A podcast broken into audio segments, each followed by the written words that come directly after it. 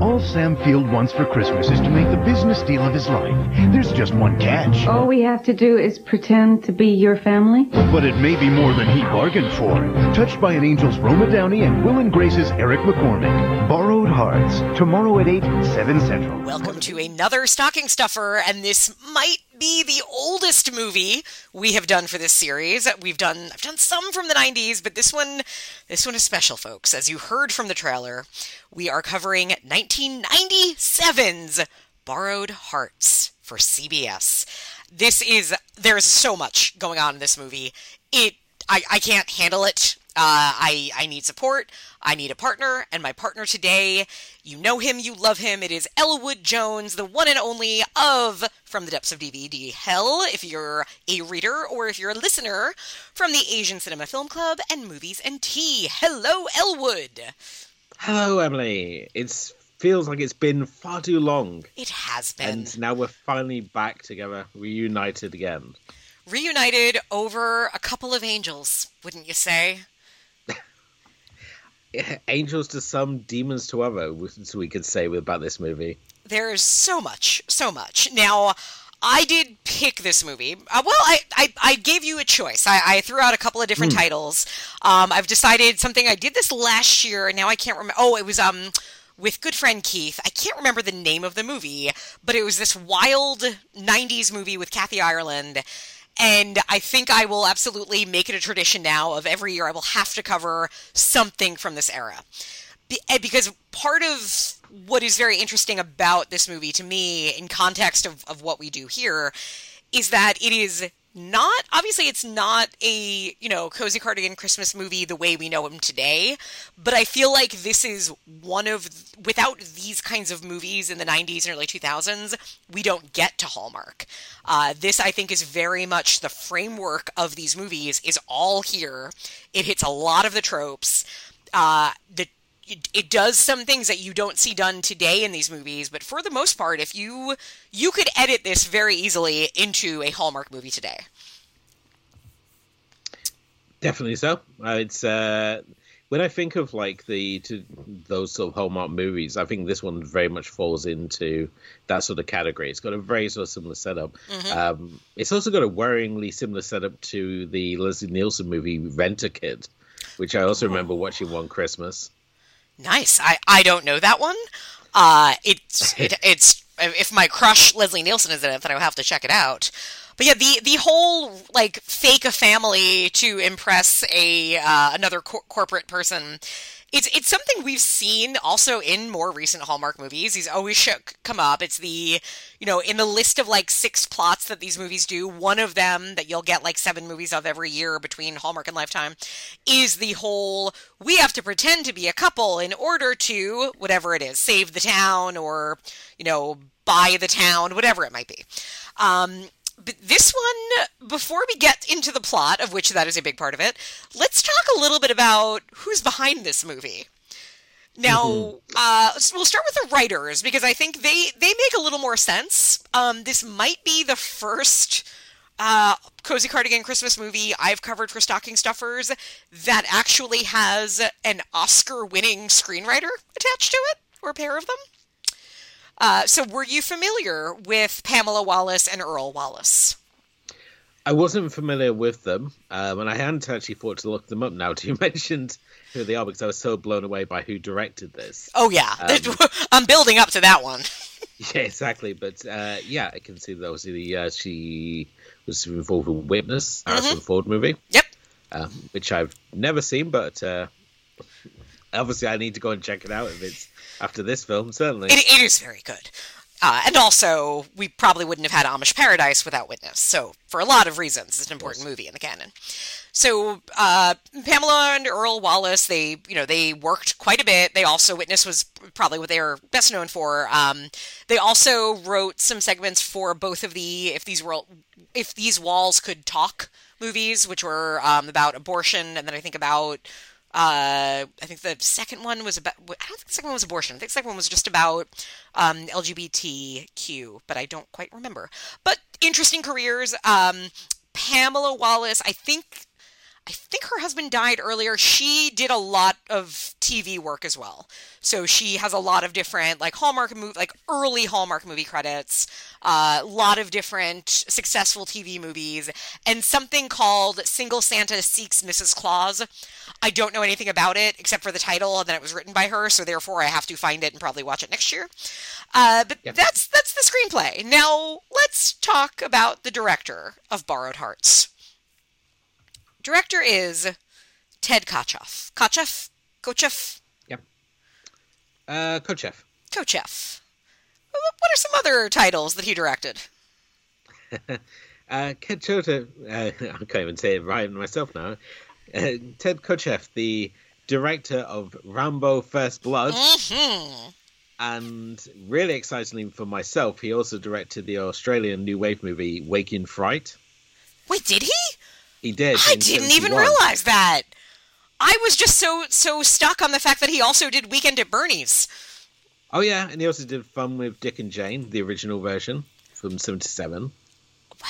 I didn't even realize he did Wake in Fright. Somehow that totally, I glossed over that because I was so stuck on what it known for. Weekend at Bernie's, First Blood, Wake in Fright, The Apprenticeship of Duddy Kravitz. And though it is not listed first on his IMDb credits, Borrowed Hearts. Yeah. If you've never seen Wake in Fright, you are doing yourself a serious disservice because it is an amazing film which plays against every idea you have about the setup, where you have this this uh, teacher who's got to stop off in this mining town, and you assume that it's going to be like the Wicker Man, the locals plotting mm-hmm. against him, but the locals aren't. They're just a bunch of hardworking folk who like to gamble and drink, and he like looks down on them, and everything that happens to him is as a result of himself and the choices he makes. Like, you think, oh, you keep waiting for the foot to drop and these locals are going to turn on him or rip him off or they're going to have some plot. And it never happens. And it's just a truly phenomenal movie. It's got Donald Pleasance and Gary Bond. And, uh, yeah, it's uh, there's so many films in, like, the exploitation genre I love. Yeah. And Wake in Fright is just sort of, like, just such a standout in that little genre. Um, it hits so many notes and it's so dusty and dirty, and Donald Pleasance is on phenomenal yeah. form. And it's it would like make such a great double form. feature with Borrowed Hearts, would it not? Oh, yeah. Totally the same audience, one hundred percent. I sit down for my C B S uh, movie of the week, and I enjoy, I love Touched by an Angel, so I'm going to get some Roma Downey. Oh, and what should I follow it with? Oh, I see the director has also made this other movie that looks lovely. Why don't I give it a try? I, I do like the idea of there being crossover somehow. Uh, so let's uh, let's set this movie up, and we're gonna. Although this movie does go in some directions that I found surprising, uh, it also goes exactly where you expect it to in the end. So, can you, Elwood, give us a a synopsis, a summary, walk us through the plot of nineteen ninety-seven's Borrowed Hearts? Okay, so we've got Eric McCormack here playing a rare straight role, and also rare still a rare straight role where he's not a villainous like brute. Because every time that he plays a, a straight role, he's always sort of like a worst person possible. He's like a horrible villain. So yeah, he's been a rapist here on Law and Order S V U like more than once. Yeah, he was on Dead Like Me. He was the abusive boyfriend who becomes a graveling. Um, he's just lovely on Will and Grace. Horrible everywhere else. But uh, yeah, here he plays Sam Fields, who's like a high-powered businessman who owns a um, sort of warehouse, Walmart, Costco style store. I Wait, couldn't tell. S- okay, good. So you don't know what that place actually does either. It seems like it seems from the way it looks, it looks like a like a Costco or a Target, but at the same time, it's apparently also just a warehouse. I just thought it was a factory. I thought they were making stuff. So but I don't know what they were making. But apparently, he's um, a businessman and an industrialist. Normally, one or the other. But apparently he's both, and he owns this factory, and he's also got a whole bunch of daddy issues. So he's been yes, he does. Been determined he's going to like be a self-made man because his father always had all these doubts in him, and he's working on this merger. Um, so he's got this uh, client coming in um, called Javier Del Campo, who's played by Hector Elizondo. Hector who... Elizondo. He's uh, got a wonderful accent and is charming as sin, which is fitting, really. And he's basically been sold himself as he's like a family man, and his partner's like set up this horrible actor family who are just like not working out at all. And at the same time, you've got the single mother and her daughter, uh, Zoe, who, for one reason or another, she charges into his life. And Zoe is such a like, little piece of that. shit. We can just say it. Zoe is a little shit. I she's have a, so many notes on Zoe. She's a precocious child who will go, that's like my dollhouse. And that gives me apparently free reign to just dash into a stranger's yep. house. But luckily, they are like falling into his lap, and it's sort of like the remark of by his uh, best friend and uh, business partner, Dave, who's like, that is a wife. And so uh, he makes a deal where he's going to pay her a bunch of money, and they're going to pretend to be his fake wife and child mm-hmm. and impress his clients. And of course, the over the course of the uh, number of incidences, the contract gets extended from being a weekend to basically the whole of the Christmas season. And we basically, we, as you can see from the first five minutes of this film, that they're all going to find how they connect on some wonderful deep level and bond and have a wonderful festive time. Yeah. The uh, so you have a lot of the usual setup here, as far as you have a like you know a, a guy who's got got to have like his heart melted you know by the, the kindness of the Christmas spirit. Uh, so there's um, Roma Downey. What is her character's name? I just kept saying Touched by an Angel Lady. Kathleen. Kathleen, of course, yes, Kathleen, Touched by an Angel Lady. So yes, who's introduced with the best hair, and then when she gets the makeover, she gets the worst hair.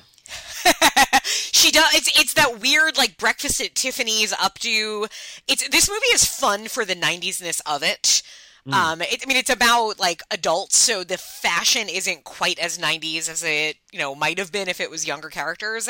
But I mean, Eric McCormack's hair in this movie is is he, well, something I actually love that he does. He is acting. That hair is giving a far better performance than the kid. I'll tell you that much. But a better performance than most of the people in this movie, I think. Yeah. Uh, there's think, also uh, the question of whether or not Hector Elizondo is an angel. Oh, yeah. Yeah. Which, it plays him well because he's an investor, so he's an angel investor. Oh, I didn't um, even pick up on that. That's good. That's very good. So we have that, but at the same time, his character arc would indicate that he's more of a devil. He carries a cane. He's got a bit of a beard oh, going right. on. Yeah. And he's making the sort of deals that you would expect from, like, you know, Needful Things. It's sort of like a devil. He's mm-hmm. testing the uh, morality of uh, of Sam, really. Yes. It, it, you're right. It is definitely a, the entire time. It seems like he knows right from the beginning that this Roma Downey is not actually married to Eric McCormack. Uh, like, you just see the way he looks at it and the questions he asks. He, like, it's like, oh, no, he knows this is all a sham. But you're right, he never, he always makes sure that it is Eric McCormack's decision on whether to lie, on whether to sell his, because that's why I think it was a factory. I think it was a production company of some kind. And this is another weird way yeah. this movie is so dated, is that um, in the nineties, the fear was moving jobs to Mexico, and it's obviously very different today, where, at least in the U S, all of the production woes are moved to China. Uh, but in this case, it's, you know, oh yeah, the whole factory.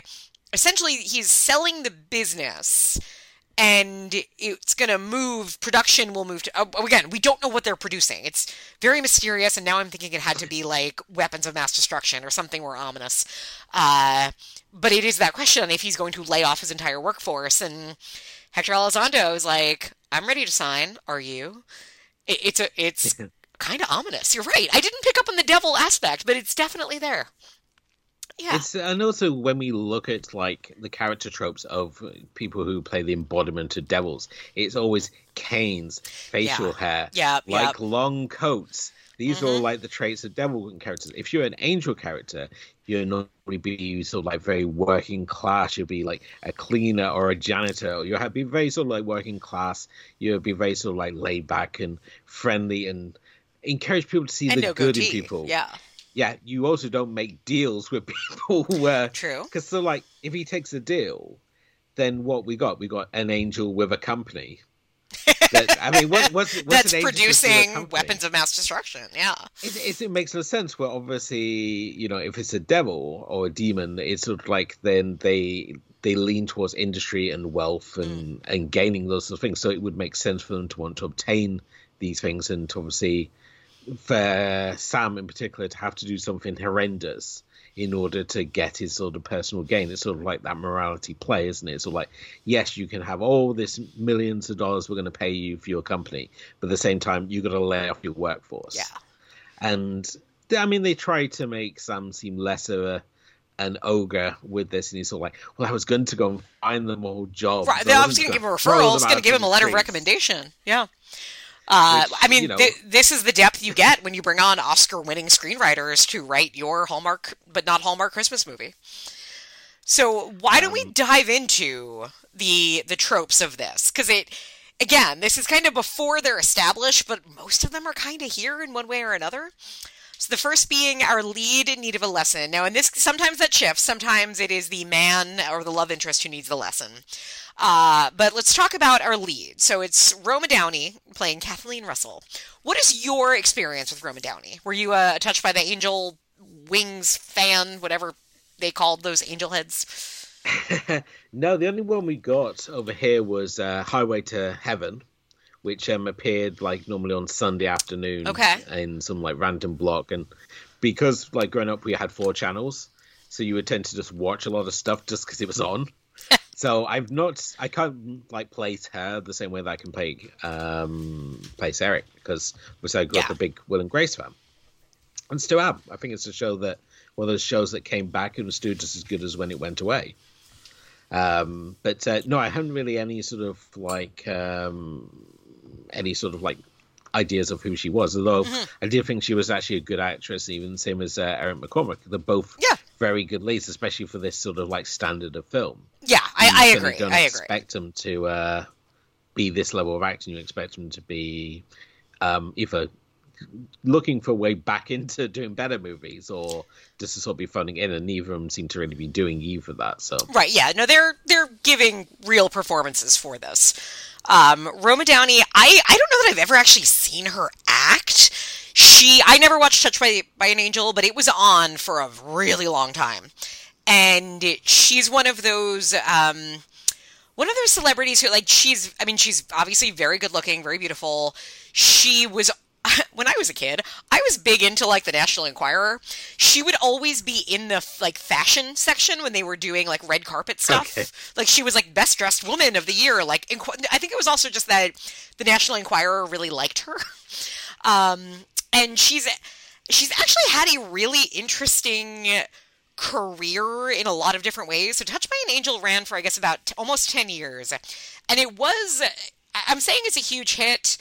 I didn't know a single person that actually watched it, but like a lot of those C B S shows here, lots of people did. Um, she got very rich off of it. She did, I think she was a producer on it as well. Um, she has had... Oh, she she does a lot of work. I'll say it that way. Uh, she, in I think it was two thousand seven, married Mark Burnett, who is like a mega producer on C B S. He is the creator of Survivor and The Apprentice. Okay, right. So, uh, um, and it, apparently there's a lot written about that, just because um, there, uh, there's a lot of politics that goes into all of this. Uh, she's very, very Christian and always has been, and been very public about it. Um, she also seems to not be a terrible Christian in a lot of ways, which is good. Uh, like she, it seems like she is, you know, one of those religious people who probably has a lot of beliefs I don't agree with, but she has not been, not been as terrible about that as a lot of people of her ilk have been. Uh, she did produce the Ben-Hur movie from a couple of years. I don't know if you remember that big, like, giant two hundred million dollars Ben-Hur movie with all white people playing all of the parts, and it bombed terribly. Yeah, I, I remember it coming out, but um, I don't know anyone who actually saw it. Same, so. same. Yes. Uh, so, you know, interesting career, interesting life. Um, yeah. Definitely, like, has, this is the right kind of thing for her, just because it is very much probably her audience. And this this was made for C B S, which I'm pretty sure is where Touched by an Angel aired. So it seems like it was very on brand, I guess.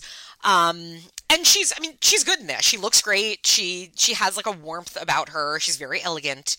Uh, what did you think of her actual character and kind of what were there lessons her character needed to learn? Uh, I'm just trying to... I don't think there's lessons really for her. I mean, other than to be stop being so judgy of people.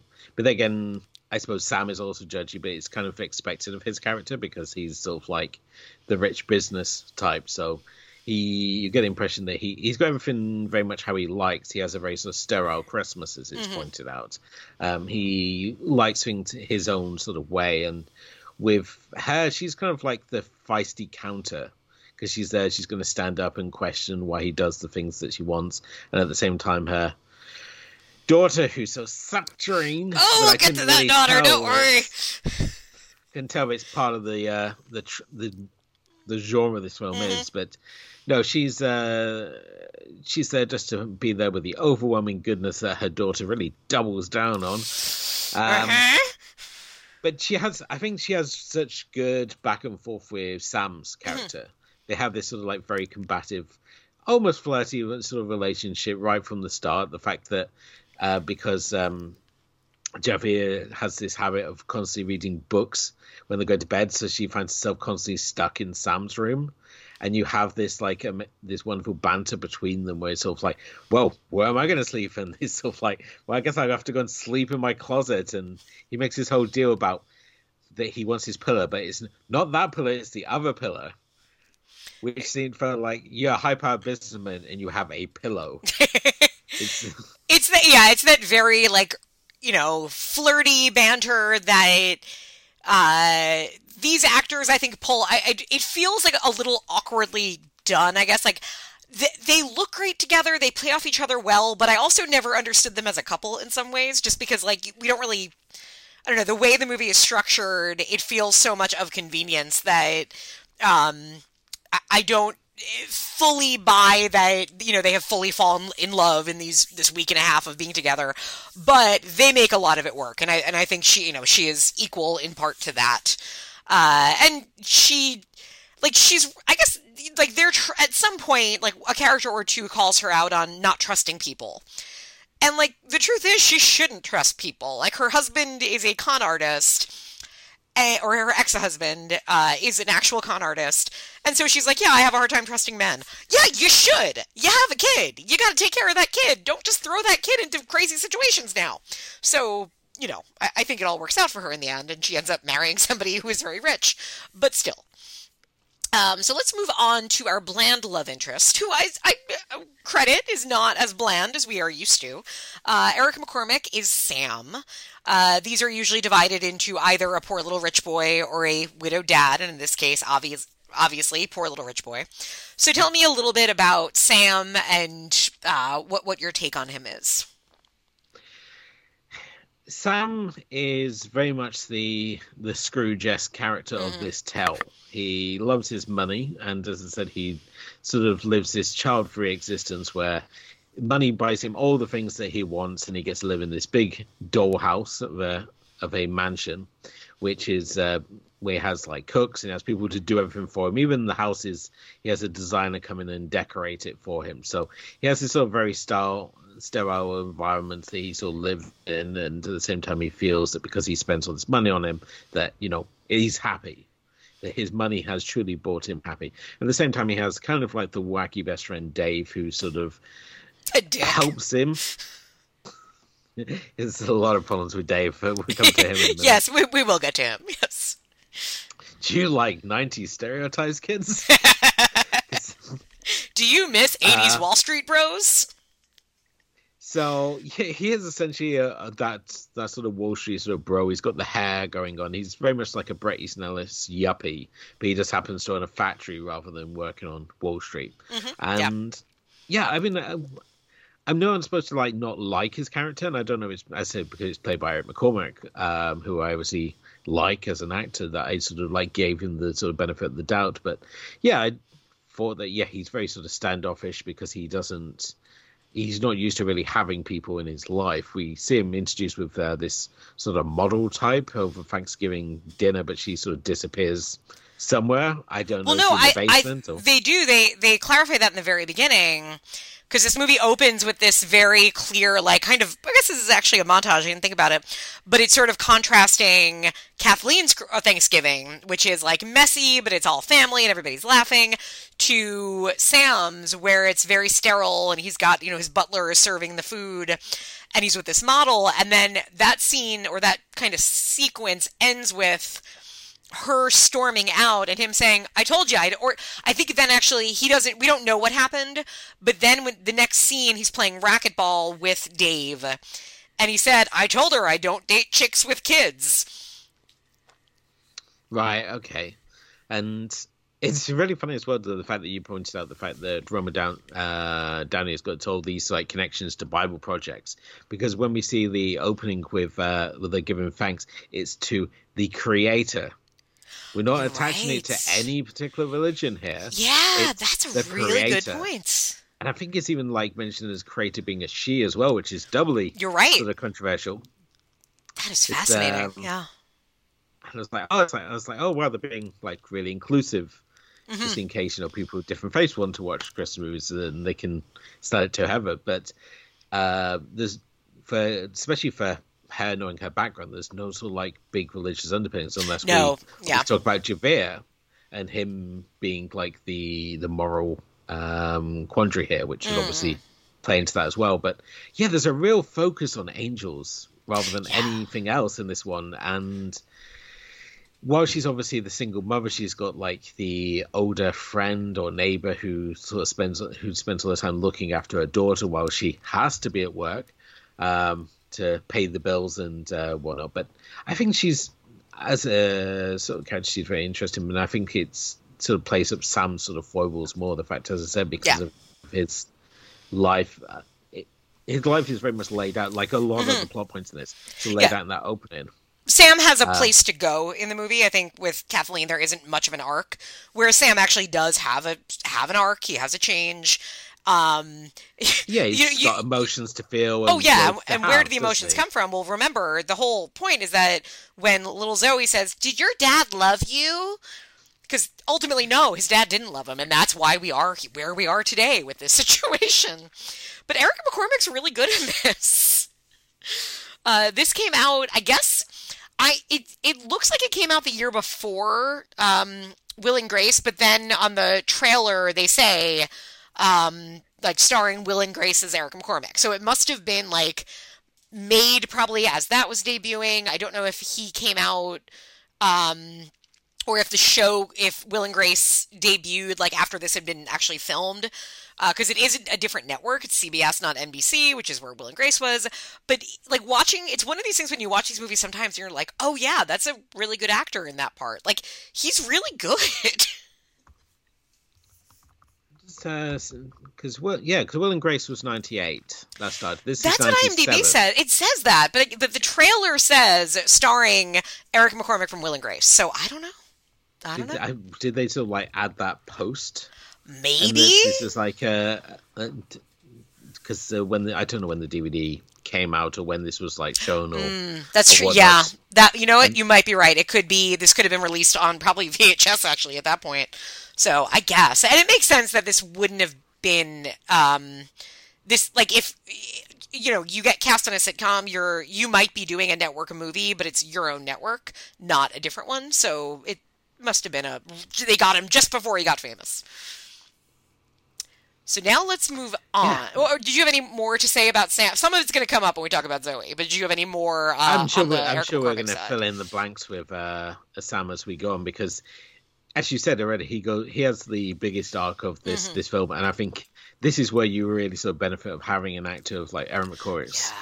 credibility, because there's so many scenes that would have been like really stupid or overplayed, yeah. and he keeps everything very much in the, the now. You wouldn't think that he's like in a made-for-T V movie.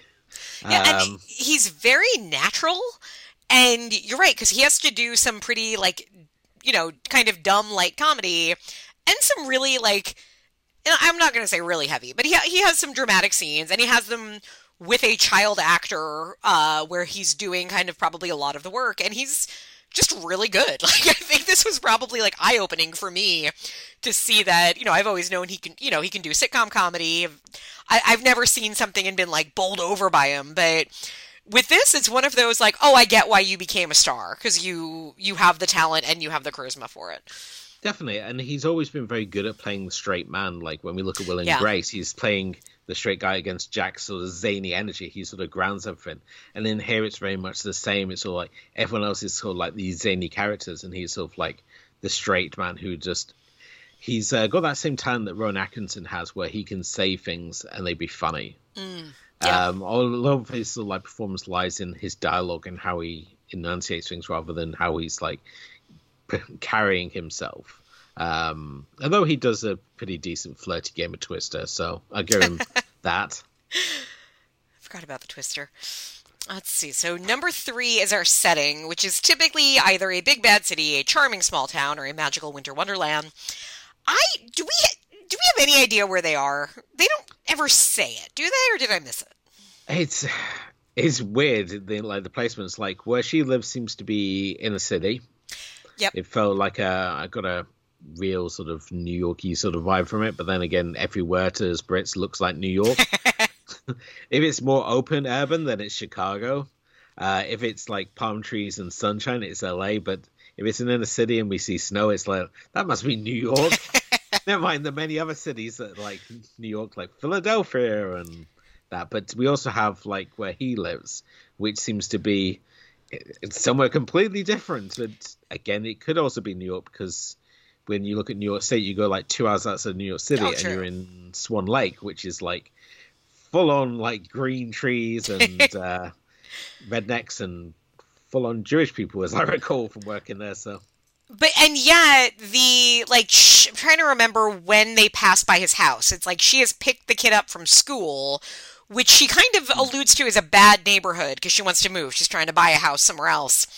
And that's when they pass by, like, this, you know, gigantic mansion. So it's it's never really established. Um, you know, I think the factory itself is kind of more more the, the setting in some ways. So we don't get that same, like, cute small town feel that we do in a lot of these movies, but they, they would learn over time. Now, number four is, is interesting because it is our dead parents or a dead wife. Now... we have a twist on that because we, we don't necessarily have dead parents at the first level, but we do have a dead beat dad. Very good. That's right. See what I did there. Uh, and, and importantly, we have Sam's dead dad. He's dead, right? Yes. Okay. Because it also could yeah, have... Yeah, he's, he's, he's, he's uh, gone. Sam has no parents. He's... There's so many ways you can say Sam's characters are like, poor little rich boy, poor little orphan rich boy. Poor little adult orphan. He's kind of like Bruce Wayne without the play suit. Mm, okay. He's uh, he's not going out fighting crime. He's just enjoying his money in his big mansion. Yep. With his butler. uh, and his and his other staff, which we'll get to because I need to talk yeah, about his maid. Uh The it's one of these things that we that would change a lot, and it doesn't come up often, but you do have divorce in this movie, which, I mean, it's the nineties. Like, divorce wasn't taboo by then, but it is not something that later movies would want to include as much because it's just, it comes out so negative. It's number five, our sassy sidekick. A lot of different ways we can go with this. So tell me some, did you pick up on any, were there any that, that you thought, hmm, That that person serves this part?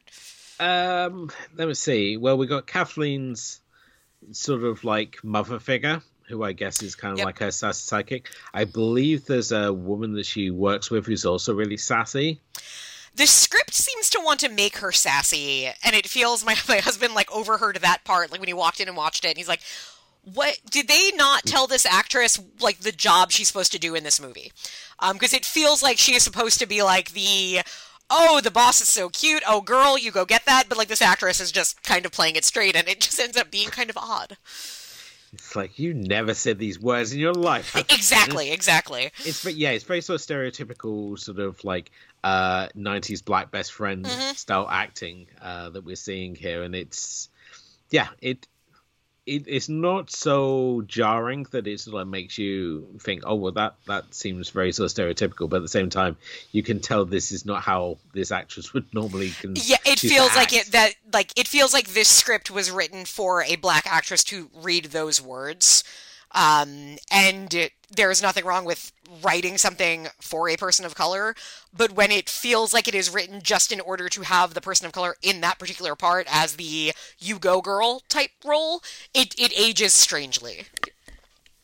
Yeah, I think this is uh, the very sort of like nineties um, style writing that we're seeing here. Yeah. And I think obviously like the nineties being my decade, I was born in eighty-three. So a lot of, when it comes to like nineties cinema, I'm very kind of forgiving, like a lot of people are with like eighties cinema. When sure. you grow up in a decade, there's a lot of tropes and stuff, and you just like, it takes you back rather than you going, oh, well, that's really sort of jarring and offensive. Yes. You just, it's of its time. And mm-hmm. I think this is something we're sort of missing now with the current generations, where they don't view things of its time. It's just mm. now either offensive or not offensive. It's all, it's like everything, it's all extremes. And, uh, I said, while her character just felt, it felt more jarringly written than offensive mm-hmm. as a character. So, uh, did you have any more um, in the sassy sidekick part? The only other one I could think of would be sort of Dave, who's uh, obviously Sam's sidekick, but I wouldn't call him sassy. He's just more comedic relief. Yeah. Um, but then again, according to yourself, you didn't really find him that funny. So, well, I mean, I. Th- Dave, I debated on, like, is Dave a sassy sidekick or is he a villain? Like, and then it's like, no, he doesn't do anything overly, he can't, he's not effective as a villain because he doesn't have the power, but he's no. just kind of just such an asshole. Like, and again, this is where some of those things that just age badly is the, you know, they're talking about moving the factory to Mexico, and obviously Javier is, is Mexican. So, like, Dave says a lot of things like, wake up and smell the cafe con leche. Which, like, you're like, okay, well, you know, I mean, okay, it's, yeah, but it, like, it just is one more thing that just makes him such an asshole. He plays racquetball. Uh, yeah, he's... Dave's uh, whole role in this movie is that every time he's on the screen is to machine gun off how many stereotypes about the Mexican people we can yes. we can reel in. So yep. it's sort of like he uses, like, his broken Spanish, and, yeah, you make, like, suggestions to, like, Mexican stereotypes, and... It's um, Javier as a sort of character, though. He, while he's supposed to be like this, this client that's supposed to be im- impressed, he's so much of like a down to earth family man. And the fact he wants to be like, do all these sort of like family things when he's hanging around the family home. He's not the sort of standoffish ogre you would expect from his character. Oh, which, no, and I wouldn't put him in Sassy Sidekick. I, I'm going to move him later down the list. No, and um, the fact that he seems... almost bemused by half the things that Dave comes out with. True, so true. Dave is that weird character because he's not, as I said, he's not a villain. He's the one who's trying to keep Sam on goal, mm-hmm. as in the goal true. That they've decided where to sell the company. But as I said, he doesn't fall into a villainous role. There isn't really even a sure. villainous character in this, which is what sort of surprised me. I have people who sort of like hang around the fringes of villainous, true. But uh, no one really commits to it. I would say there is one more candidate for Sassy Sidekick, and it's really just because of the amount of, of face acting this woman does. The maid, I think her name is Annie. Oh, yes, of course. And, and Annie, like, I feel like when she got this part and she said, okay, I need to research housekeeper, American housekeeper, because this is very clearly filmed in Canada. Uh, where do I go? Where can I find a character like that? Oh, who is the most famous television housekeeper in American television history? Alice from the Brady Bunch. And she's just doing Alice. Like every, okay. all she is doing or just what her face does is just constantly like just twisting itself into weird little beats for every scene. And it's a little bit Ann B. Davis. So uh, I've, I have no problem with that because I enjoy a good Ann B. Davis impression. I just did not expect to find one here. Uh, now, number six is the villain. So sometimes an evil woman, sometimes a uh, evil boss. Uh, so, yeah, I mean, I, I, there are more characters, I guess, of, of, of bad nature than you normally get in these movies, because we do have the ex-husband, uh, who also makes a lot of, like, kind of weird uh, comments that today feel very racist. Um, and there is the...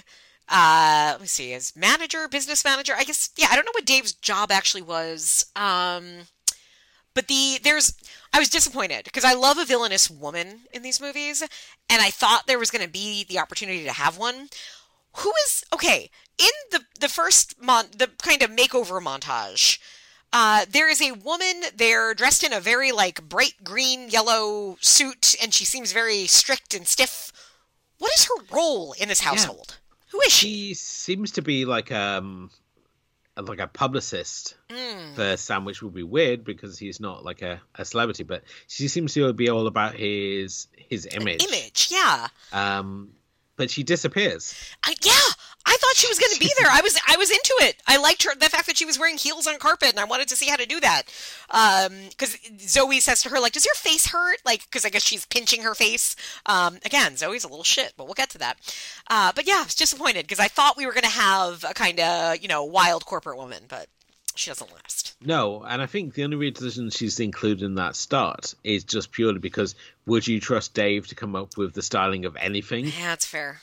That's um, a very good point. But her sort of role is really taken over by Kathleen, because Kathleen sort of like looks at the house and sort of like, well, this was a family home. You would have board games yep, and a yep. roaring fire, because nothing like a big open fire when you've got small children mm-hmm. around. That makes sense. Yeah, yeah. Um, and she's sort of like constantly styling, and we have the making over the house montage where she's there like guiding things, and they're just weird. Where do they get these things from? Is there like a big warehouse that uh, you can wheel in props for to like impress? Maybe that's what his factory makes. His factory just makes props for fake families.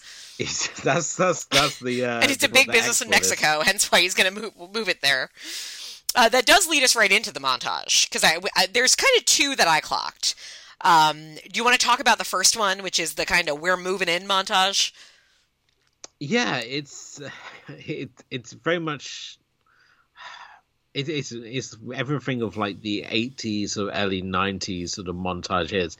The only Take thing over. that they don't really do is sort of like have like some funky sort of like electro pop sort of tune playing in the background. It's, yeah, sort it's of like, just like instrumental, and it goes on. It, it they didn't know back then that montages are supposed to be set to Christmas carols that are public domain, but they'd learn. Yes, and basically it just involves a lot of furniture being brought in, mm-hmm. um, them changing ba- basically everything, and a lot of cushions. A lot and of cushions, cushions, yeah. Cushions are always important when you're changing over things, and that also in the Screenwriting one oh ones, cushions imply a feminine touch. Because apparently I was thinking the same thing. Women love cushions. Bitches love cushions. It's what we do. Yeah, every... I, I, you know, I, I wrote down cushions, but I didn't make the connection. But as soon as you started saying it, I'm like, you're right. That's the way movies think you establish a woman lives here. Women love pillows. No, we don't. I don't like pillows. I, I sleep with one pillow, and half the time I like want to throw it away.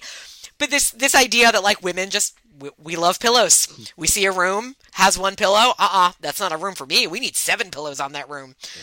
And, uh, yeah, so I, I appreciate kind of how on the nose that was, and how perhaps ahead of its time it was in that way as well.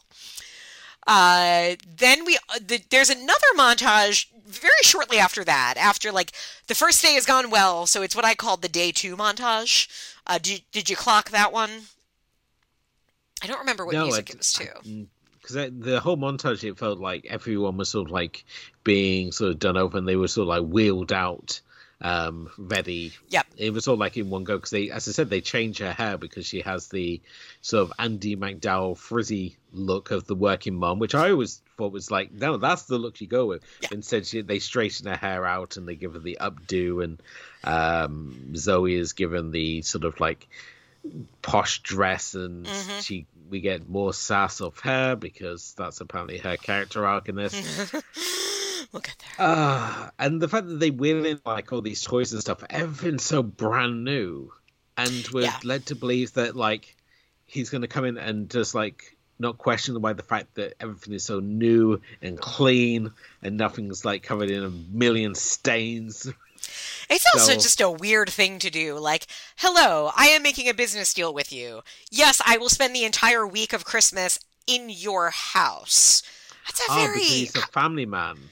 So he's like then why doesn't he have his own family? Then why is he just kind of choosing another family to be a family man too? I don't think it works that way. But again, rich people can do whatever they want, so it is different. Uh, number eight is slapstick. I don't know. Do you think this movie had any slapstick? uh, verbal slapstick, I guess. I mean, we get oh. to we get to see some skating antics. There is a lot of what I call the whoa, whoa, whoa on ice, where somebody is skating yeah, and they go, whoa, whoa, whoa, whoa, and then they fall. Yep. Um, and uh, that also, we get to to see Javier get to show his angel powers, because uh, Kathleen's sort of like, I never fall over. And he's like, are you sure? Sprinkle sound effect. it's and... it's a weird thing. I don't understand if he's an angel or not. So there is. There's there's definitely antics on ice. Um, one of the first thing that, that happens, this is early on in the film, Dave, I think it's when Javier, like, first comes to the house, and Dave, like, walks down the stairs and just falls down the stairs. Like, it's just there. There's no reason for it. Um, there's a game of Twister, as you mentioned earlier. So yes, obviously Twister is going to involve falling. Um, and then there's, like, so this kid's seven, and... you know, like, seven-year-olds can obviously vary wildly in terms of, like, how much they understand things and don't.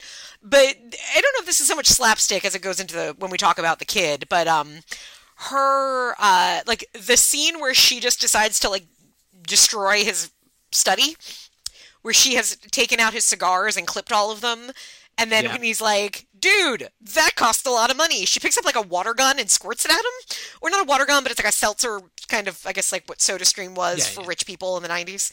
Uh, and, like, squirts it out water everywhere. He's got documents there. Like, that's a shitty thing for a kid to do. Well, yeah, I mean, she sort of takes over his office and starts messing with all his yeah. things. And, of course, he sort of, like, destroys the cigars because smoking's bad for you. um And he's the, like, those were Cuban cigars because, you know, he's a rich man. So we got, yes, he's going to have, like, the fine cigars, but he just keeps them in a box, not humidor or, like, uh, any sort of, like, proper setup for his cigars. But it's, um, yeah, I guess it's a little bit slightly. I didn't really, it didn't really sort of stand out to me because normally we have, like, that sort of, like, uh, dumb villainous character who can be, like, punched in the nuts or fall over. True, true. Like a klutz of a character, but there never seems to be that um, at all. We just sort right. of, like, have sort of, like, these wholesome moments of people falling over or falling into each other because that's, uh, that's flirtation one oh one. That, that's what creates chemistry. Um... We also have that that scene where he, like, looks out over his balcony and we get to see the family moment unfolding and she's there uh, making popcorn on the fire. Yes! Uh, which I think, again, is a very American thing because we don't do that over here. We I feel like that. It was a big thing that was, like, the in the nineties, that was a way you made popcorn, like, if you were cool. Kind of like the hipster way of doing popcorn was to get, like, the Jiffy Pop is one of the things yeah. like that. If you've seen, you've seen Scream, the opening of Scream, yeah, yeah, yeah. when she's making on the stove. Like, we never did that. We had a microwave. That was that was the way most people, Americans, do things. Now, number nine is our sage-old person. And uh, I think there's kind of two, two that fit this. Um... You mentioned the neighbor uh, who is important for establishing what angels are, right? Because she explains to Zoe, when you hear music and no one's there, that's an angel. Oh, and feathers.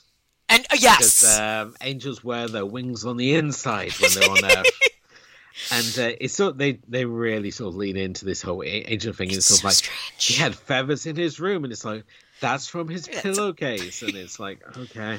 Well, and that moves into Javier. Uh, who again, like, seems to have no family, even though he's a family man.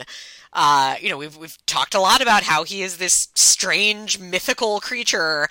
It it's such a weird decision to just not make him like an angel, but make him an angel because at the end of the movie. So the movie ends, or it, it almost it ends like, okay, everybody's happy. Clearly, these two are in love. Zoe's cool with it. Great. And then you get kind of like the camera pans over and it doesn't, it, to me, it was like supposed to be one year later, but it doesn't say one year later. And it's like Zoe's like now clearly living in the, the big house. And like she hears a jingle or hears music and like runs to the window to see Javier's limo drive by. It stops. Javier gets out of the car. He like tips his hat to Zoe and then he gets back in the car and drives away. And then the movie ends. What the fuck was that? Yeah, also, it's a town car, which is, we've all seen Needful Things. The devil rolls True. in in a town yep, car. Yep, yep, yep, um, you're right. Javier is he's an angel in the same way that Cenobites are an angel. It's like angel to some, a demon to others, because he plays the same sort of like yeah. bargainist sort of deals, as we mentioned already. Like everything hinges on the choices that Sam is going to make, and he is going to present these choices to him. Like yep. which path are you going to choose? Are you going to choose like the noble, honest choice where you won't sell your company and you won't put uh-huh. everyone out on the street, or are you going to take the bad choice? Bad choice is money, and you're going to sell your industry yep. and. It just doesn't fit into the sort of trope. I mean, the only sort of angelic things that he could be seen as doing is the fact that he's like creating family wholeness by having them like be forced together. And this creates this sort of big brother romance between Sam and Kathleen. Big Brother obviously being the T V show, not the nineteen eighty-four version.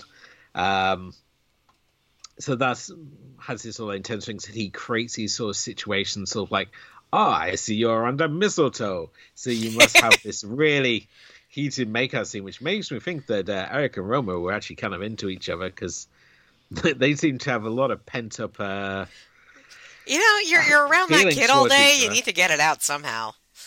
And we have that scene where they go ice skating, and we have the potential uh, love interest for him, and he's sort of like... he again, it's another Fosian bone, so like, do you choose the hot blonde... or the single mother, which one yeah, you're going to yeah. choose. It's these choices are constantly being presented to Sam, and True. She comes over and it's sort of like, oh, you didn't want to go and check that out? And it's like, no, it's not my thing. Yeah. Not my thing. And it's like, and she's like, oh, what is your thing now? And what's he what's he really gonna say? It's all like, oh, hot single mums is my thing now. It's like uh, oh. Yeah, it's It, it's an interesting choice, I will say that. Uh, number ten is Santa Claus, and again, we don't get Santa Claus, but maybe we do get Santa Claus, because I also thought, I guess he's also kind of Santa Claus, because he does, again, this magical angel that gets Zoe what she wants, right? Her dad, like, she has closure with her dad, and now she lives in this giant dollhouse, so life turned out well for her. There is actually no... Father Christmas sort of character, Santa Claus character in this, because normally you no. have, like, a mole Santa yeah. or something. No, you're right. And the film, like, actively avoids having anything like that at all. There's not even, like, in the background or anything. We have, like, sort of very non-generic sort of uh, decorations, but there is no sort of, like, Santa Claus uh, character in this. It's very much, like, the focus on angels here, which... Makes well, it weird because we're not mentioning God here, we're mentioning creator. We're and I will, to jump ahead in the bonus round, number four is product placement. And I'm going to say, I think this movie was in part just a giant commercial for Touched by an Angel. Again, I've never watched Touched by an Angel. I don't know what it's actually about. I know it's about angels. I know it stars Roma Downey. And I think this movie, because I don't know if you remember this or if this was the same in England. Angels were really big in the nineties in the U S There were these, this like series of jewelry. Um, I'm trying to think what the equivalent today would be. Like it was sort of like the way like maybe you get your mother every year like a birthstone necklace or something like that.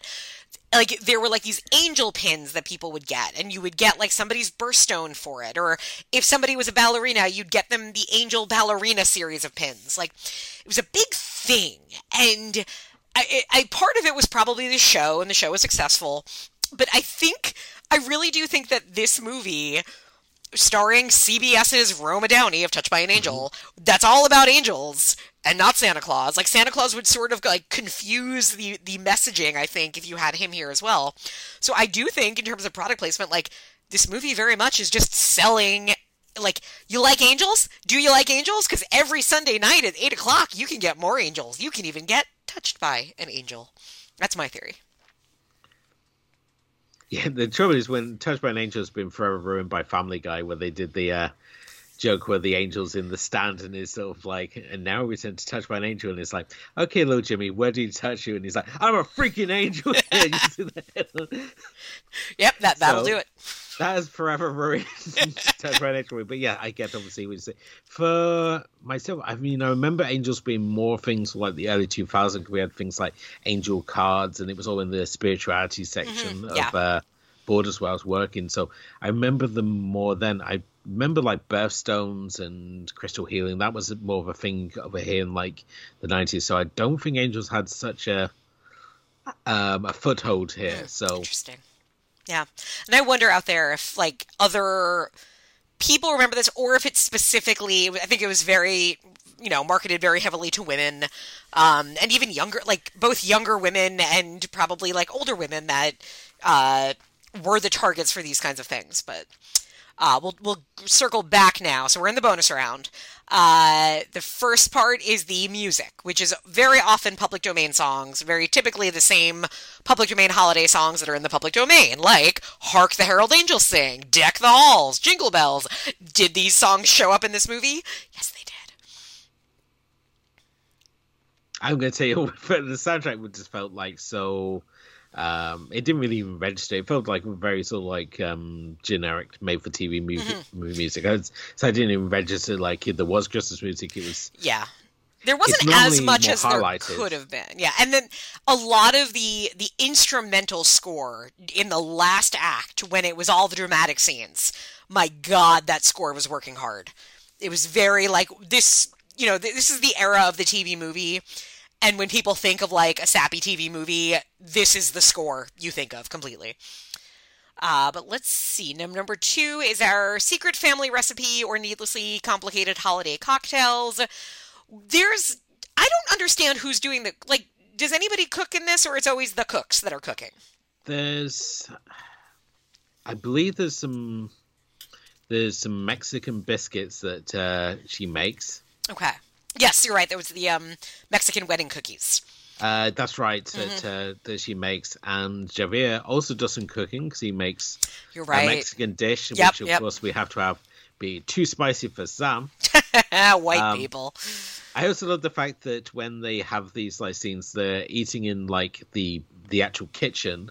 They've got this big sort of dining room setup that they eat, but when they're having like the wholesome family moments, yeah. they're in the back in the kitchen. That's how you and know the kitchen, things have changed. The kitchen as well seems to be a completely different set to the rest of the house. Yes, you are right. You are correct. Uh, so it doesn't seem like it feels like it doesn't fit in with this house at all. It feels like um like the from the opening where we've got yep. like the crazy Thanksgiving scene. It seems like that's where they are rather than in the big mansion. Good point. Um, but that's, as far as I'm aware, is the only sort of cooking we have here. Everything else is done by the, the chef, really, mm-hmm. isn't it? Yep. So. Yeah. Now, number three is the small business in danger.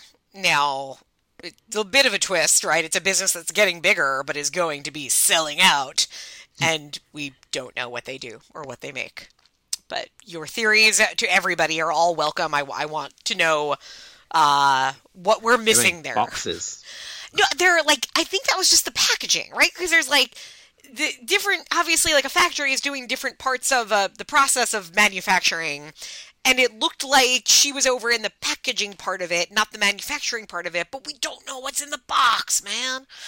Uh, number four, we already said product placement. It's this whole movie is a secret advertisement for Touched by an Angel.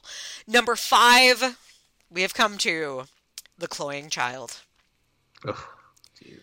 So, yeah. Uh, now this actress, um, she she looks so familiar to me, and I, I know who she. I realized exactly what I knew her from is she's in The Sweet Hereafter, which is also a Canadian movie, which is a fantastic movie, and she is not doesn't have a, have a big part in it, but she, her face and her hair is is very recognizable because she's like the girl in the back of the school bus who presses her face against the school bus and waves and then dies a horrible death, and.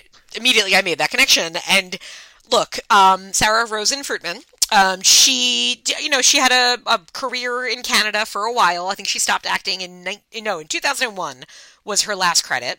I don't know, you know, I hope she's doing well. Uh, I, I don't want to, I'm not going to say, put any of this on her as an actor. Like, she was probably like nine when she did this movie. You can only be directed so much when you're nine. Um, it's more... the everything about Zoe. Zoe, Zoe, Zoe. And I'll keep saying Zoe because the movie says her name about seven hundred fifty times over the course of ninety minutes. Tell me what you thought about Zoe. She's a precocious little soul, isn't she? um, her whole thing is that when she gets in her own way, well, she, when she doesn't get her own way, because she gets her own way all the time, um, her go-to thing is to climb a tree, leading her mother to go, Zoe, don't climb that tree. Zoe, Zoe, Zoe, Zoe. Yeah. Um, it's it, it, it, so yeah, like the second scene of the movie, um, we see her like, it's like her way of throwing a tantrum is to like scale like a thirty foot tree. And then wouldn't you know, eighty-five minutes into the movie, this weird habit of hers comes back. And I'm like, is that a thing that kids do? Do kids like stress climb? Like, I, I, 'cause like she's presented as like, I don't know, like uh, just a, a, a seven-year-old kid who's, uh, a little clumsy, a little like a little emotional because she does have a deadbeat dad. Like life hasn't been easy for her, but like, it's this thing that she does. Like, oh no, sometimes she runs out and climbs gigantic trees. And to this scene, um, I will, I tried to like record a little bit of it. I'll see if I can put it on Instagram, because the scene where she scales this tree, where her stunt double then scales the tree, is then stuck up this tree, is dangling from the tree, uh, had me laughing so hard. And I had to rewind it about four times because I just, it to me was the greatest thing I have seen in a very long time. Yeah, you messaged me, so like before we came on today, you messaged me with the like all captors like this finale, and it really brought to mind. I said this whole, as I was saying to you before we came on, and like it brings to mind this whole theory I had while I was watching this, because this isn't as comedic as the good, um, the Good Son, which we also watched together. Like, oh my god, I got such Good Son back. Vibes from this. Yeah, yep. Um, where at the end, the big finale is that you have these two children fighting on the edge of a cliff, but because they're children, it's unintentionally hysterical. Yep. Um, and that's even before we get to like the two children hanging off the edge of a cliff. Sophie's choice moments that that God, movie I goes with. I just, it's another of those movies that you introduced me to, and it's a wonderful time we had talking about that. It is such but a wrong movie. The Good Son is like on every level, it is an inappropriate movie, and yet it's it's wonderful for all the wrong reasons. Oh my god, snark! There's so many like snarkcasters out there who bash McCallum McCoulson's performance like that whole movie, but it's such a good bad seed movie. It is. It is, and he is good in it. Yeah. And And all the yeah. stuff behind it of how, like, he wanted to do it as an actor, but then also, like, he starts filming it and he's like, um, this is kind of, dang- like, my favorite thing is the dangling off the cliff scene was a stunt, but it, like, involved some stuff that he was, like, kind of freaked out doing. And he's like, I don't think I, w- I don't think I can do it. I don't think I can do it. And the director was like, I need this kid to do this. And so Macaulay Culkin's dad was like, Macaulay, if you do this scene, I will buy you a B B gun. And that was the thing that got Macaulay Culkin to do that scene, which is so even better in the context of The Good Son, where, like, the sociopathic kid has a B B gun and, and does terrible things with it. So, yes. Um, uh, now, I wish Zoe had a Macaulay Culkin in this movie. I wish Zoe was, like, the Elijah Wood who then met up with an evil child that, like, could make her life hell. Because this little spoiled... I, again, like, I know that she's not... Boy, like, she, like the family is kind of presented as not having a lot of money, but like this kid is a fucking spoiled brat. She is. She doesn't seem like she's lacking for anything. No. I mean, she obviously has this this the single mother home life, but at the same time, she's not exactly lacking. The family don't seem like they're lacking in funds because her mother's obviously working hard at the factory, producing the uh, W M Ds. Yes, exactly. So... It pays well, surprisingly. So she's, and at the same time, you also get the feeling that she's never really been told no, because yeah. everything that she's done is seen as being so charming by the people in her life. Oh, Zoe. And yeah. so you get it. I mean, I understand, yeah, if you've obviously just been raised around adults, you're an only child, then you would be have this sort of confidence speaking true, to true. adults. Yes, that But is at the same point. time, she has no filter. Yeah. So she's... And this obviously being ninety-seven, so obviously McConnell Coogan's Home Alone's come out. And since then, they're all chasing to try and find who's going to be that, sort of like, get that sort of same child star performance we saw with, like, For a Bird, you mentioned already, Elijah mm. Wood. Um, and she is nowhere near the standard of those actors. Uh, the she has, she has, like, emotional scenes later in the movie where, you know, she's talking about, like, you know, that her dad has left and not coming back. And, you know, she asks such questions as, do you think if I wasn't so clumsy, Daddy wouldn't have left? And my favorite, maybe I'm just not lovable. And of course I'm pausing it. And I'm like, no, exactly. You're not, you're awful. Um, but she this does, of course. Of um, Cassie Aaron McCormack, because you have lines like this where it's all like, "Do you think I'm a klutz?" and he's giving like this Oscar-winning performance. Yeah, like, no, no anybody would love klutz. you. It's okay. People fall. People drop things. Uh, that's also the big scene that does play out later, because the whole Eric McCormack opens up and says, like, well, my dad didn't love me because I wasn't good at baseball. All right, my dad was a sports guy, and I couldn't catch a fly ball, and one day he took me out, and he hit fly balls all day long, and I just wanted to catch one, and I just couldn't, and I couldn't, and I hit my glove, but I still didn't catch it. That comes back at the end of the movie, because remember, she has scaled a thirty-foot tree, she is dangling from a branch, and for oh, whatever good. reason, yeah, you, I don't think you caught that, but that, it was a, no, it no, was no, a callback, because no. then Cause Eric... Was... so caught up in like the finale because it's a big moment. We need that life bond moment. Yes. And normally in these situations, as I was saying to you before, like the kid would be hanging off a dam or fall into a river or meet a rabid bear or mm-hmm. there'd be some danger that she's rescued from by Sam, and that creates a life bond. But at this point they've either run out of money, the budget's not there, resources aren't there, whatever reason. But obviously Ted Kotcheff is like a studio guy. He knows yeah. all you do, you give him a script, he'd go out and he'd get the job done. And what have I got? Got a tree. All right. go, go climb up the tree. But I didn't like think like, oh, him catching her, because um, he has that thing. Wonderful monologue about how he weren't able to catch it because the glove was too big. Mm-hmm. And it's sort of like, and when he gets the baseball glove at the end, uh, it's the when best they do, gift like, he's ever gotten. And it's sort of like, and this is again just ruined by The Simpsons, because I remember that uh, when Homer goes to the bachelor party, he's sort of like, "Little Eli, give me his baseball glove."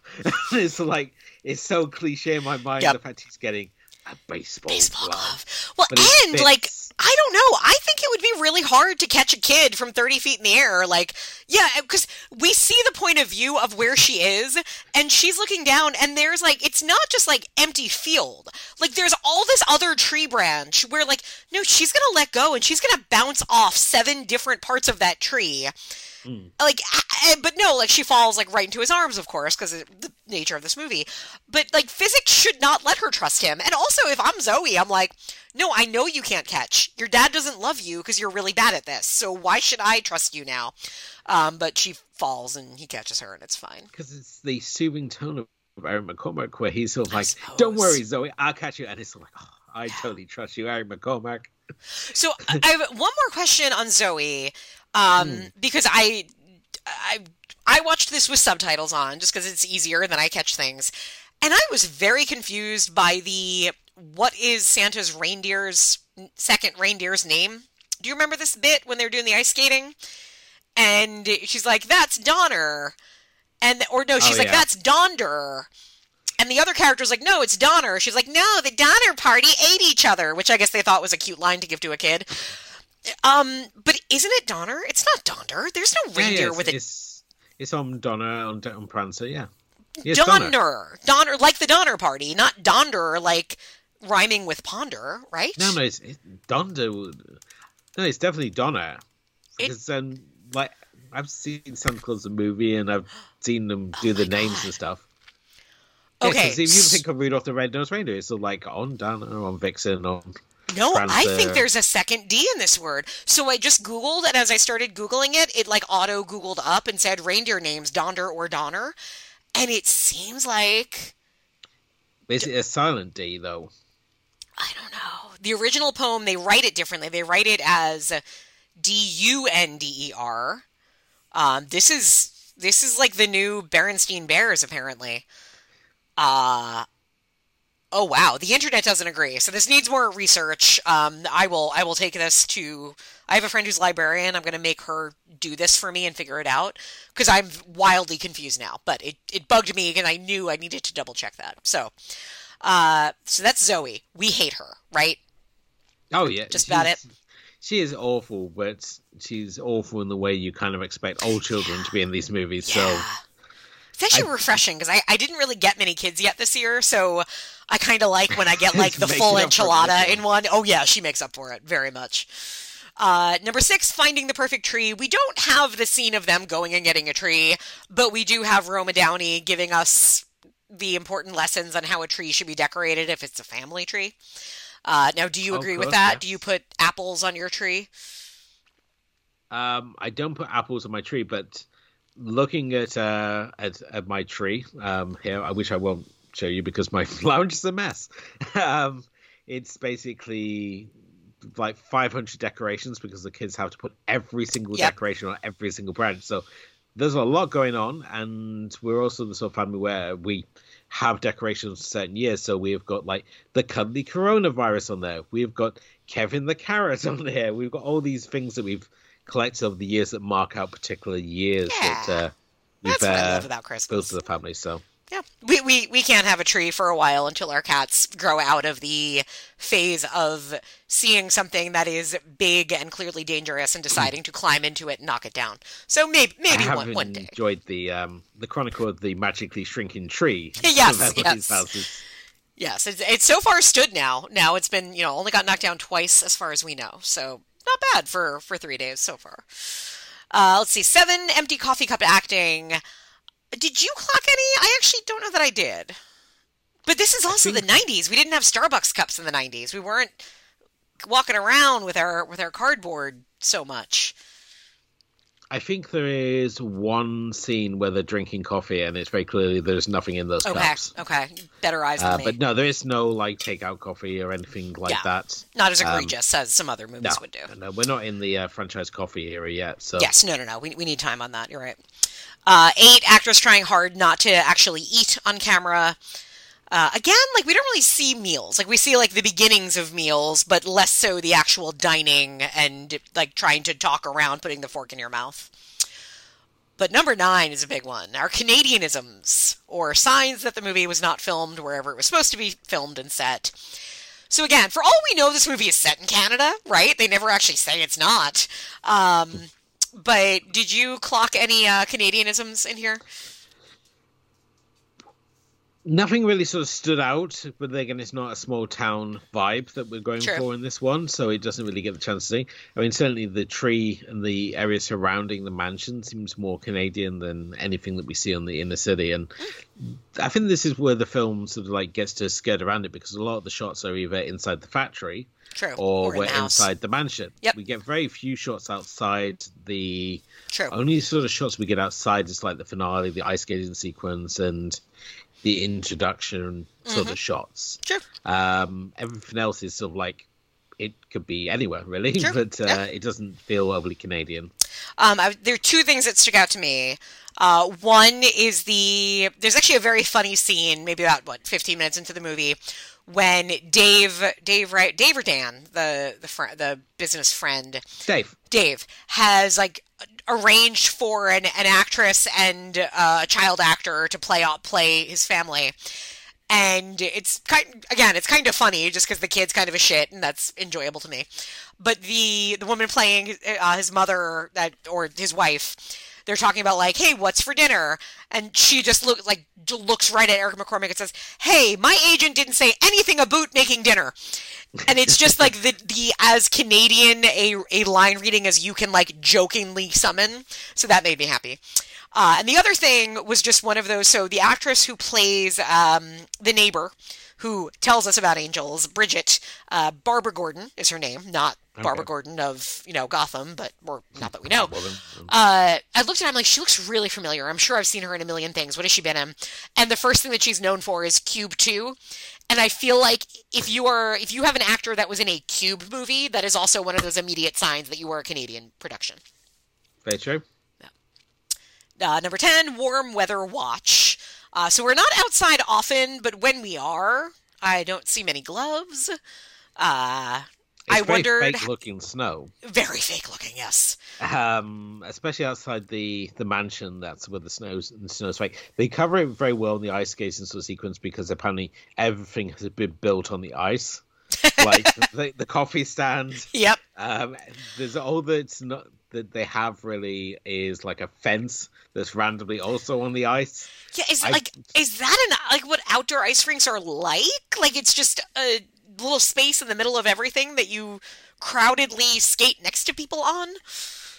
I just know the big rinks because we don't really have like skating on lakes and stuff because you don't get cut off. So we have right. like you've the, seen the good the... sun. That's why you know what can happen. yeah, I've seen the good sun. Um, so we we just have like these pop up rinks, and it's normally you have like the rink, which is basically the same as like a roller rink, but it's ice. Mm, right, um, right. And then everything's at the side. So normally we don't build like the coffee shop in the middle of yeah. the rink. So yeah. I was afraid that ice was going to melt because everybody looked like nobody was wearing gloves, or if they were, they kept taking them off. Uh, they weren't wearing like heavy coats. I'm like, that ha- it's got to be pretty warm for the way they're dressed. Uh, let's see. Now, number eleven, old people aggressively matchmaking. We, I mean, we kind of have, again, like Javier is clearly sprinkling some Christmas magic to, to manipulate some things, but, um, yeah, that, that's probably about the extent of it, I guess.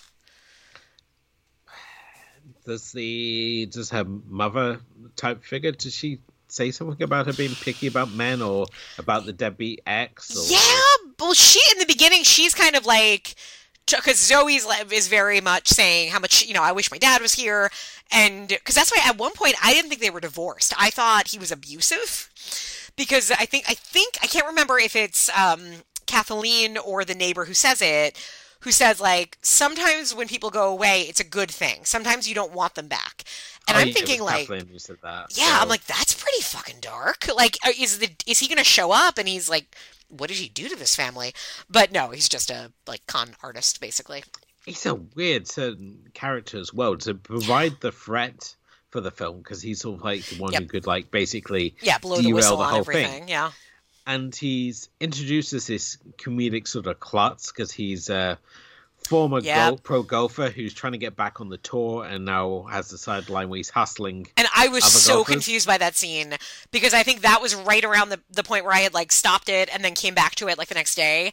And so I turned this movie on and it's like, why am I on a golf course? Is, wait, is that Eric McCormack? Is he playing like business golf? What is going on here? I got so confused. So, and he's sort of like turns up and the most evil thing that he does is basically try to blackmail money out of Sam. And he's then just become such an afterthought because Sam's sort of like, fine, I will pay you money to go away. And then he might he even like, because Zoe gets really upset because she thinks that, you know, she's done all these good things. So her father's going to turn up and he like, apparently knows where this deadbeat dad's going to be. So he Well, he gets the address from Bridget. He does get the address right, from the other lady. Um, and the dad sort of like uh, introduced himself as a plainclothes police officer to the staff of the mansion. to, to face acting maid, yeah, to, to Anby Davis, Minnie. Um, what's he investigating? Nobody knows. Nobody right? asks. Right. But he, as I said, he's played so for like laughs that he's not like a threat at all. He just basically turns up to be sort of like friend to derail everything. Yeah. Um. But he's such an afterthought in this, this film. And the fact that Zoe is sort of like, oh, my dad is an astronaut. He's She's got this whole to spill where he is. And I was surprised that Sam sees through this. So he doesn't go like to Kathleen. It's sort of like, oh, I heard your husband's an astronaut. That's why he went away. And then she t- reveals the truth. It's sort of like he knows already that Zoe's yeah, it's, full of it. It seems very obvious. Uh, I think he also probably is looking at this kid like, you're you're not smart enough for your dad to be an astronaut. Uh, between, between if you're like if you're the product of Kathleen, who seems very intelligent, like no, you're you got you got a lot of this from your dad. I think that's where he, his head is. Let's see the last one. Our favorite fashion moment of the movie. There there is some style going on. Again, it's very nineties. Uh, there there's a, a few I thought things that um, Kathleen wears that stood out to me. I love her her outfit in like the last scene is this kind of white pantsuit with a like bedazzled blazer. I'm like, you know, not many people could pull that off. Roma Downey can pull off a lot. I think she's very chic. Uh, I think she, I think she was a model too. She's not overly tall, but I believe she modeled in her past. And I thought that outfit was very like, ooh, that's a, that's a good Christmas outfit for a movie. Anything stand out to you fashion-wise? The in the fashion-wise, I think Javier has got all the best outfits. Mm, yeah, he's a very sort of like fashionable, stylish, well-dressed yeah. man. Um, Sam for the period isn't overly sort of hipster. If anything, he's got sort of like the Michael Douglas hair back of that yes. uh, era where he was sort of like. The devilish rogue Michael Douglas. Oh, yeah. I mean, it's Basic Instinct, Michael Douglas hair. You're right. Yeah, yeah, yeah. yeah. This is, um, like my, uh, like you said, Basic Instinct, Black Rain, mm-hmm. back when he was, as he was devilish rogue before yep. he transitioned into his, like, men of power um, sort of status that um, he sort of went into. And I was, as I said, he, there's nothing sort of like stands out, especially for like the nineties. There's no sort of like really sort of like bold nineties fashions at all. We don't even have like the red and green for the cover. Oh, no, you're right. Um, we do not. The, couples, the yeah. titles are in red and green, but no one on the cover, as thrown together as this cover is. Oh, this this um, cover is such a piece of art. With the angel couple. Oh, uh, God. Yeah, you have people. Please go and look at the the poster art for this movie, because it is. You're right. It is the font. Wow, I'm just looking like realizing it so much now. The font. So you have three names billed above the credits, obviously: Roma Downey, Eric McCormack, and Hector Elizondo. And their first names are in green. Their last names are in red. Borrowed is in green. Hearts is in red. Two different fonts. Two different fonts within Borrowed and Hearts.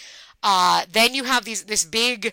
Um, angelic overglow over Roma Downey and Eric McCormack, and they're like cheek to cheek but staring at the camera. You have little ice skater Zoe, uh, and then a Christmas tree, and photoshopped in the front corner is like, does does Hector Elizondo wear that outfit in the movie? He's wearing kind of a, is that a beret and like casual? It seems like to be the they seem to have like took it out. That actually seems to be the shot from when they got ice skating where he's watching them. Maybe. Because Zoe yeah. is in the ice skating outfit. Yep, yep. Um, and then we got the house, which looks like the Amityville house. It does. It totally does. The, and it, that opening, when she's playing with that dollhouse, oh, you, you, your mind went the same place, right? Amityville Dollhouse, which is one of the best Amityville movies. Oh. Well, it's very Land of the Giants, isn't it? Where we've got her big head, like looking for. Yes. As soon as I saw the dollhouses, like anything like dolls, dollhouses, it, it makes me think yourself because you know, yeah, and these dollhouses yeah, are nonsense. Yeah, and I mean that's so one thing. Oh yeah, one thing on this movie that is, I think, again, a sign of a little more filmmaking prowess than you see in movies today of this ilk, is that you do have some like cool shots with the dollhouse, like the the final scene where like the the house itself transitions to a dollhouse and then then pulls out to her playing with the dollhouse. Like there's filmmaking going on here. It's kind of strange to see.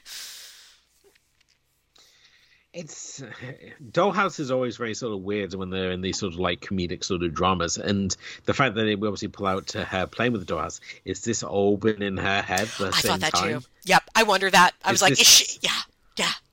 It's like um, that Jennifer Garner movie. Was it um, sixteen going on thirty or something? Thirteen going on was, thirty. Where, Thirteen going on thirty, where she ultimately ends up living in her dollhouse at the end. Oh.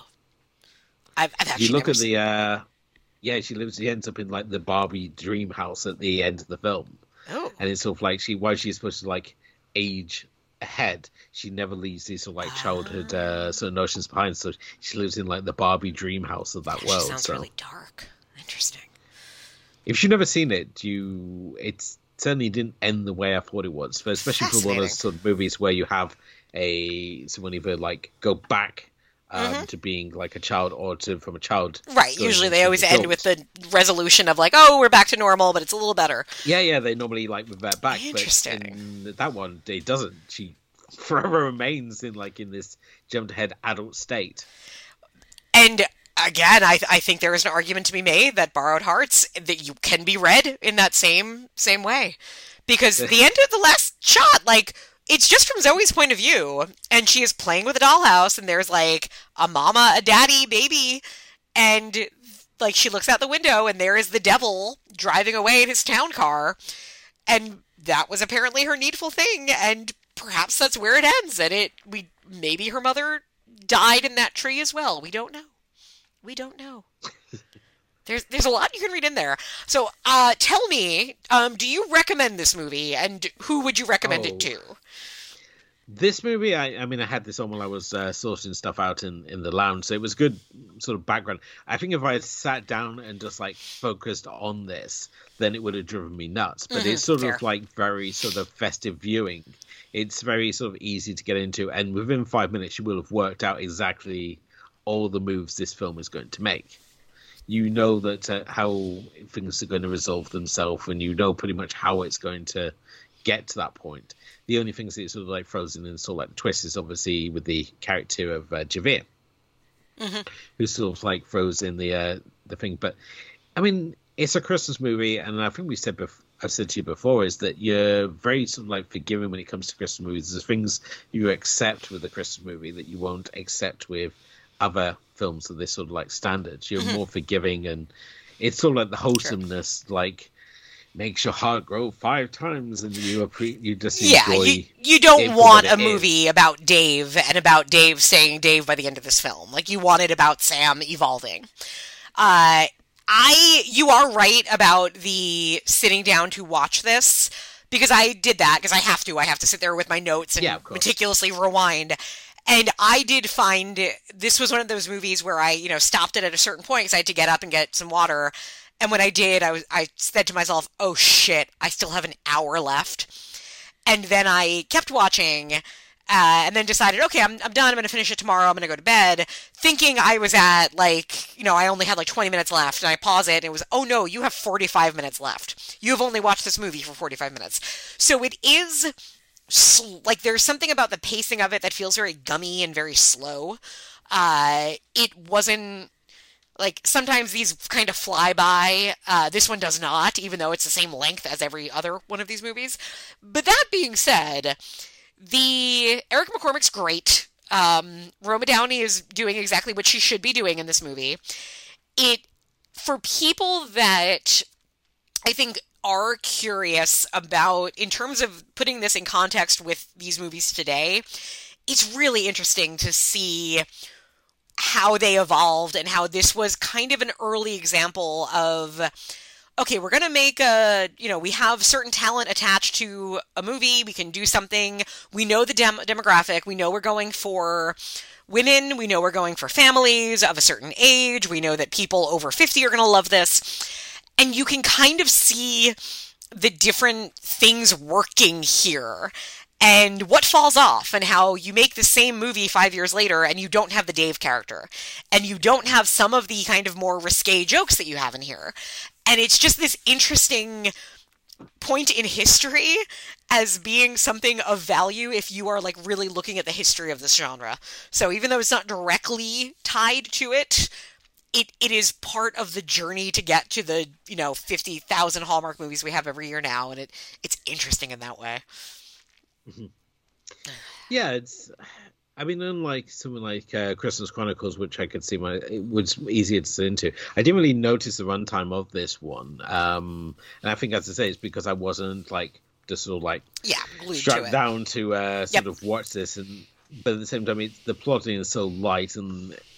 You can just have it in the background and not really miss anything at all, and it draws your attention to the things you need to have your attention drawn to, and yeah. the filler isn't sort of like overly obvious in this one. Yeah, so um, long as you uh, sit down and keep your entire body on the screen during the tree scene, because that is important and that is fantastic, and it will. I think six years from now, when I am feeling feeling down, when like I have a bad day, I am going to like pull this up on Amazon and just get to that scene and watch it again, because it made me really happy. It's so stupid. Uh, but that is Borrowed Hearts. It is available. It's streaming on, at least in the States, it's streaming on um, Freevie, which is a wing of Amazon that has commercials. Yeah. Although it has very few commercials. I think I only had two. I think I only had one commercial break, actually. So that's kind of a nice thing about Freevee, is it's not, it is less commercials than Tubi or the Roku channel or some of the other sites. So it, it is out there if you are curious. And again, I think if you have a passing curiosity about, about this, just give it a go, because there's a lot there that I think is enjoyable in a weird way. Um, but that is Borrowed Hearts. Now, Elwood, tell everybody what you're up to and where else they can find you. Um, you can obviously find me on my blog, which is From the Depths of Duddy Hell, which is uh, from the depths of Duddy hell dot wordpress dot com. You can find me on Letterboxd, which is Elwood underscore Jones, and which is really the only social media I do. Um, podcast-wise, we've got the Asian Cinema Film Club, which at the moment we're in the midst of celebrating Kaiju Christmas. Uh, this year we're God. going to be looking at uh, Godzilla versus King Ghidorah. So we're into like the nineties Godzilla, which is uh, be really interesting to look at. And my other show being Movies and Tea, where we, each season, we pick a different director to reevaluate the filmography and work through. At the moment, we're in the midst of recording our Wes Anderson season, which when we originally started the show was going to be season one. But then we really wanted to watch Event Horizon, so Paul DeRear Sanderson became our season one. Way more fun, Wes in my opinion. Wes Anderson's now our season ten. So, but, you know, it's... Uh, he's he's fun... making the same exact movies he made ten years ago, so it's really didn't make a difference, probably. No, oh, exactly. Burn. Wes Anderson, burn. I but do it's... like Fantastic Mister Fox, though. I, there's certain films certainly within Wes Anderson's filmography I really do enjoy. Mm-hmm. Um, I mean, I like Royal Tenenbaums, I like Rushmore. Um, yeah, those, those are agreed, actually. Those are my two. I don't like Grand Budapest, which everybody else seems to really love. And then there's movies like Life Aquatic, which I have a connection to because my father, because my father was mm-hmm. a marine biologist, and we watched that together. So I have that connection to it because of him. But, like, it's when you... do look at a start in a director's filmography and work your way through it, and you identify the themes, such as like Paul W. S. Anderson, who everyone dismisses because he did a bunch of Resident Evil movies, but his films visually are so interesting, yeah. and especially when you move away from the Resident Evil movies and you look at things like Soldier, Event Horizon, mm-hmm. even like Shopping, there's some really interesting um, ideas and themes within his work. And he also gave us Mortal Kombat, which is the greatest movie of all time. I'm still a Street Fighter fan. That's that's. I know you uh, are, I, but... I pick that. I pick that battle every time. But you do you. I respect it. I know, but Mortal Kombat has that wonderful Pavlovian response of if you yell Mortal Kombat, people will either might do techno music at you or give you like that knowing like thumbs up. You're not wrong, but if I say for me it was Tuesday, then you also get the same reaction to people oh, that are like, yes, my God, Raul Julia is so good in that movie. So it's, you know, it, it's cool. We can still be friends. It's all good. Uh, with that being said, I think it is time for us both to um, scream and then scurry up trees and get saved by little boys whose dads didn't love them.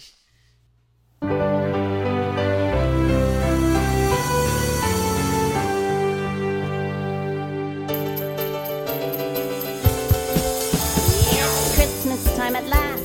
I'm gonna have a blast. I'll help with setting up, although I'm never asked to help with the decor. I knock it to the floor, 'cause when it comes to decorating, less is more.